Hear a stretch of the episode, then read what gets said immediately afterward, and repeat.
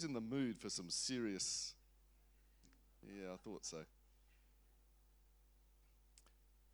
But fatherhood is a serious business sometimes. Obviously, it's, it's not all the time.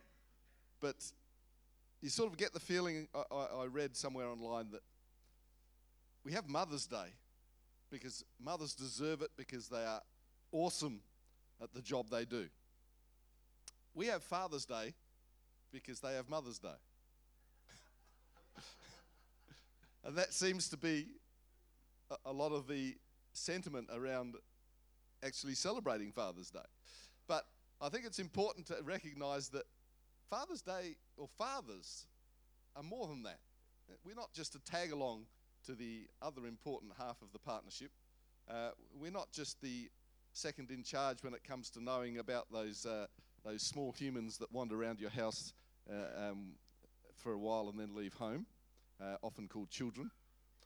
But we actually have a, a, an important part to play, an important role, and we can actually look to Jesus to, to see how to actually act in that role.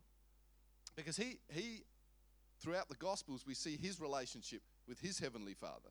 And we can see that it's actually more than just a simple relationship that is focused on the fact that Jesus was sent to, to earth with a mission and a destiny, and he had to fulfill that. It wasn't uh, his Father in heaven wasn't just the uh, in the command module giving orders uh, so that Jesus' mission on planet Earth would be done with the, the, the least possible sort of interference and with mission critical goals in mind that sort of he hit his um, what, do, what do they talk about in yeah his KPIs uh, key performance indices uh, in his business it was actually a lot more to their relationship than that and it should be there should be more than uh, than that in our roles as fathers and so there were three things that we can see in in their relationship which I've boiled down to three words daddy dad, and father. And these three words, when we refer to fathers and when we're referred to as fathers, I think indicate a, a difference in our role depending on how we're seen.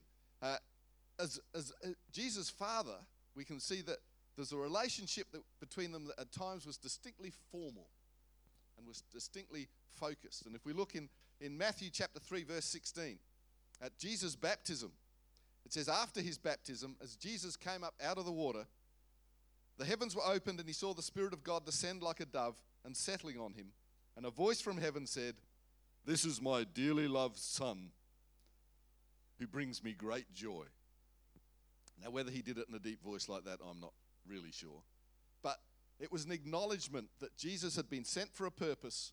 That purpose was acknowledged and ratified by God the Father, and that, that set in motion Jesus' destiny, his journey here on earth. So that was definitely a father moment. You, the authority of God the Father and the submission of Jesus to his plan uh, is evident in that um, dialogue. Also, in, in Luke 23, verse 46, on the cross, Jesus shouted, Father, I entrust my spirit into your hands. And with those words, he breathed his last. And so at the, at the end of um, his travail, if you like, on, on earth, uh, again, he, he called out to his father in a, in a sense that theirs was a, a an authoritative and um, there was definitely a, a, sense of mission in his relationship with his father at that point. So that, that was the father. And at the other end of the spectrum, we know that Jesus referred to his father as daddy. And there's an intimacy that is sort of implied in that. And uh, the word that they use in the Aramaic is Abba. Now, I have a confession to make. I'm a child of the 70s, and whenever I read that word, this is the picture I get. So I really have trouble sort of recognizing important spiritual truths and a 1970s pop band. Um, and uh, I find it very difficult sometimes to, to marry the two. So let's get rid of that because we don't want to think too much about it. But we know that um, in Jesus' lowest points, he called out to his father in a, in a way where he, he, he needed him to be a daddy. And so, Mark 14 35, they're in the Garden of Gethsemane. He fell to the ground, prayed that if it were possible, the awful hour awaiting him might pass him by. Abba, Father, he cried out, everything is possible for you. Please take this cup of suffering away from me, yet I want your will to be done, not mine. So, this is a situation where the relationship with his father was distinctly more emotional, it was more intimate, and it was a component which exposed a need that Jesus had for comfort and reassurance from his father. And so that there's the, the father, an authority figure, and there's daddy, who is a, a figure of comfort and emotional um, need. And then the other one is dad. It's, now, dad is not a Hebrew word. The word dad is not mentioned in the Bible because it's, it's a modern word. But it can be tied in to the th- those three words daddy, dad, and father in the Aramaic and the, and the Hebrew that we see in Scripture. And it's interesting that at the time Jesus was walking on the earth, Jewish literature did not contain the word father in reference to God very much at all. The interesting thing is that the Gospels refer to God as Father some 170 times. There are 100 references in John, and there are 31 references that are actually unique to the book of Matthew. And this st- use of the word is in keeping with the, the dad style of father that we would think about today. A father son relationship which sort of occupies the middle ground between stern father and nice cuddly daddy. It's the, the middle ground, the dad, the companion, the, the wise, friendly figure, if you like. Uh, and here we have uh, just an, an instance in prayer, and this is from the Message Bible. And I've, I've put words in, in blue where I've, I've interpreted this as the Matthew's interpretation, not the Matthew or the other ecumenical um, interpretations that may be out. Uh, but it says, abruptly, Jesus broke into, pe- into prayer. Thanks, Dad, Lord of heaven and earth. Just making sure you know. You've concealed your ways from sophisticates and know it alls, but spoiled them, spelled them clearly to ordinary people. Yep, Dad, that's the way you like to work. Jesus then resumed talking to the people, but now tenderly. See, Dad has given me all of these things to do and say. This is a unique dad son operation coming out of dad and son intimacies and knowledge. No one knows his son the way dad does, nor my dad the way his son does. But hey, I'm not keeping it to myself. I'm ready to go over it line by line for anyone who's willing to listen. So interesting, interestingly, the use of father or dad or daddy description for our relationship with God the Father increased in use throughout the church almost immediately after Jesus' death and resurrection. So on this special Father's Day, which we're not having just because mothers have Mother's Day, it's good to, good to remember that as earthly dads, we too have to negotiate the minefield of what sort of father to be to our children. As we guide them through their lives, like the relationship of Jesus and his heavenly Father, we too have to have times when we're able to be daddy to our children when it's required, and dad to our children when it's needed, and father to our children when it's called for. I think it can be a simpler path to be an authoritative father figure. But if we look at Jesus' life, we can see that that occurred rarely and only when his destiny was at stake. So, fathers, use your authority wisely and sparingly. It's important for children to have a father who can be a daddy to them in their younger years. But you might notice that as they grow up, the times that they require daddy are less frequent as children mature emotionally. And actually, I was trying to think of my own father. This is a bit unfair because he's here this morning, and I didn't want to embarrass him too much. But I was, I was, I was talking to Vicky, and she said, Well, what sort of would your children say to you that you've ever been a, a, a daddy figure to them as much as a dad figure or a father figure? And I think it's very hard from this end for me to say, Well, I don't know. I haven't asked them for a start um, because they're a bit older and it's an embarrassing question. But uh, so I thought back in my life and thought, well, what moments can I remember when my father was daddy to me? And there's one that actually stands out. And I can remember Saturday mornings, because we used to get up really late and we, we four kids used to rush into mum and dad's bedroom and jump all over the bed, which I'm sure they absolutely loved. Um, but I can remember that we, we used to, um, I don't know what the word is, um, aggravate my father to the point where he'd suddenly growl, throw off the blankets, and chase us around the bedroom. And because he hadn't shaved on a Saturday morning, he, he had stubble on his beard. And the thing I can remember that he used to growl and chase me around the bedroom, grab me, and then nuzzle his stubble into my into my neck and tickle tickle me. and I used to squirm and and I mean, I, and I don't know whether he did this on purpose, but I, I used to. th- My aim on a Saturday morning was to go into his bedroom and get him to that point where he would growl, so he would chase me out of bed and do that because that was a, a moment of intimacy. Um, that I mean, I don't think it served me in life for anything except that I, my kids can possibly remember. I think I used to do the same thing to them. Um, although Ben says he probably got more hair on his chin than I ever did, but.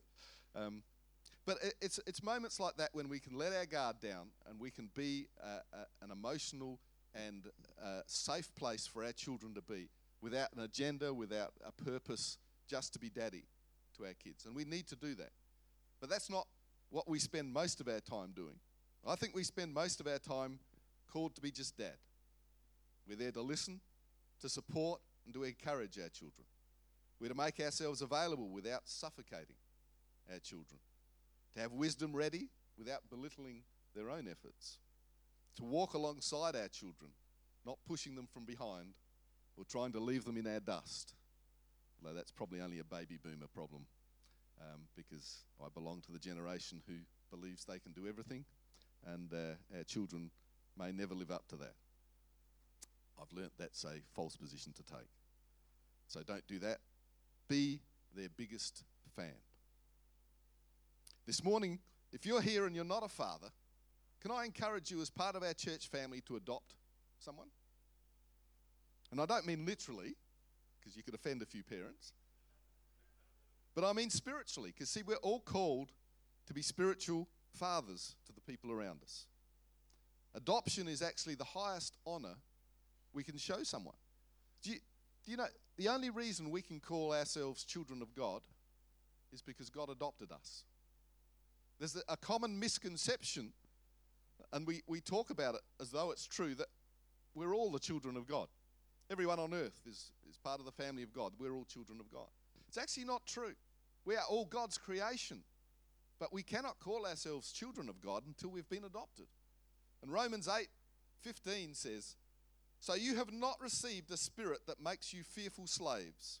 Instead, you received God's spirit when He adopted you as his own children.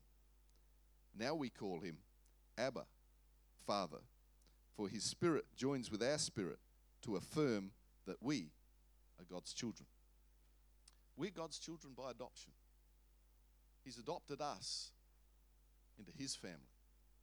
And that adoption gives us the rights, the joys, the authority that he brings into our lives the peace, the love, the compassion that He brings into our lives, and the companionship and the wisdom as our dad in heaven that He brings into our lives through adoption. And it's something I hadn't really thought about. I was, I was of that mindset that we talk about, you know, the population of the earth is children of God, whether they know it or not. But it's interesting to recognize that it's only through God's adoption of us that makes us his children. And so I want to I want to give an opportunity this morning as I close to offer an invitation for adoption into God's family. Because that's how we become children of God.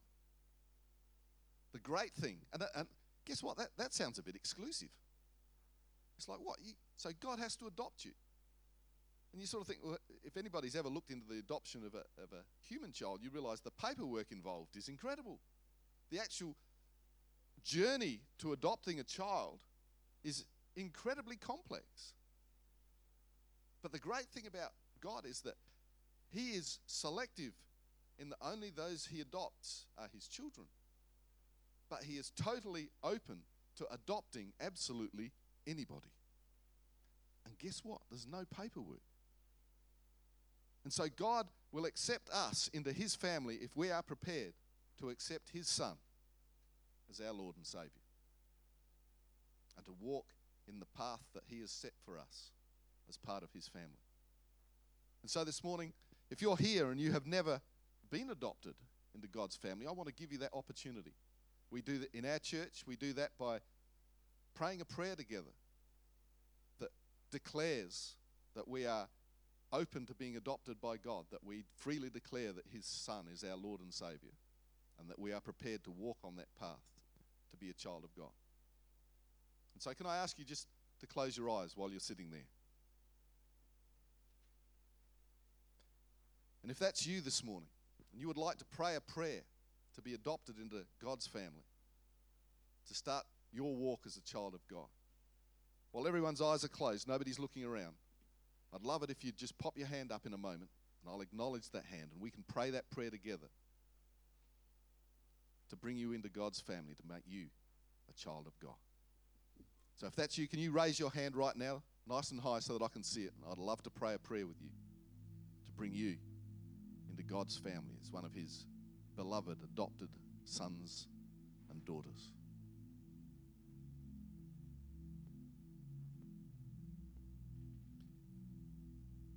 Is there anyone here who would like to make that step, that decision this morning? Just wait a moment longer.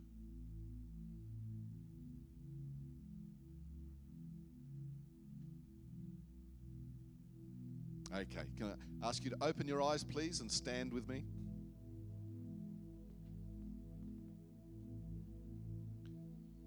I just want to pray this morning before we finish for the fathers in this house. Lord, I thank you for the gift of your presence in our lives. That you are our Heavenly Father, our Heavenly Guide, Comforter, and strength. I pray that that strength, that compassion, that love, that guidance fills the fathers in this house this morning. Thank you, Lord, for your compassion and your strength manifest in them. Thank you for the love that they show to their children. I pray, Lord, for strong, loving fathers, dads, and daddies in this place. In Jesus' name. Amen.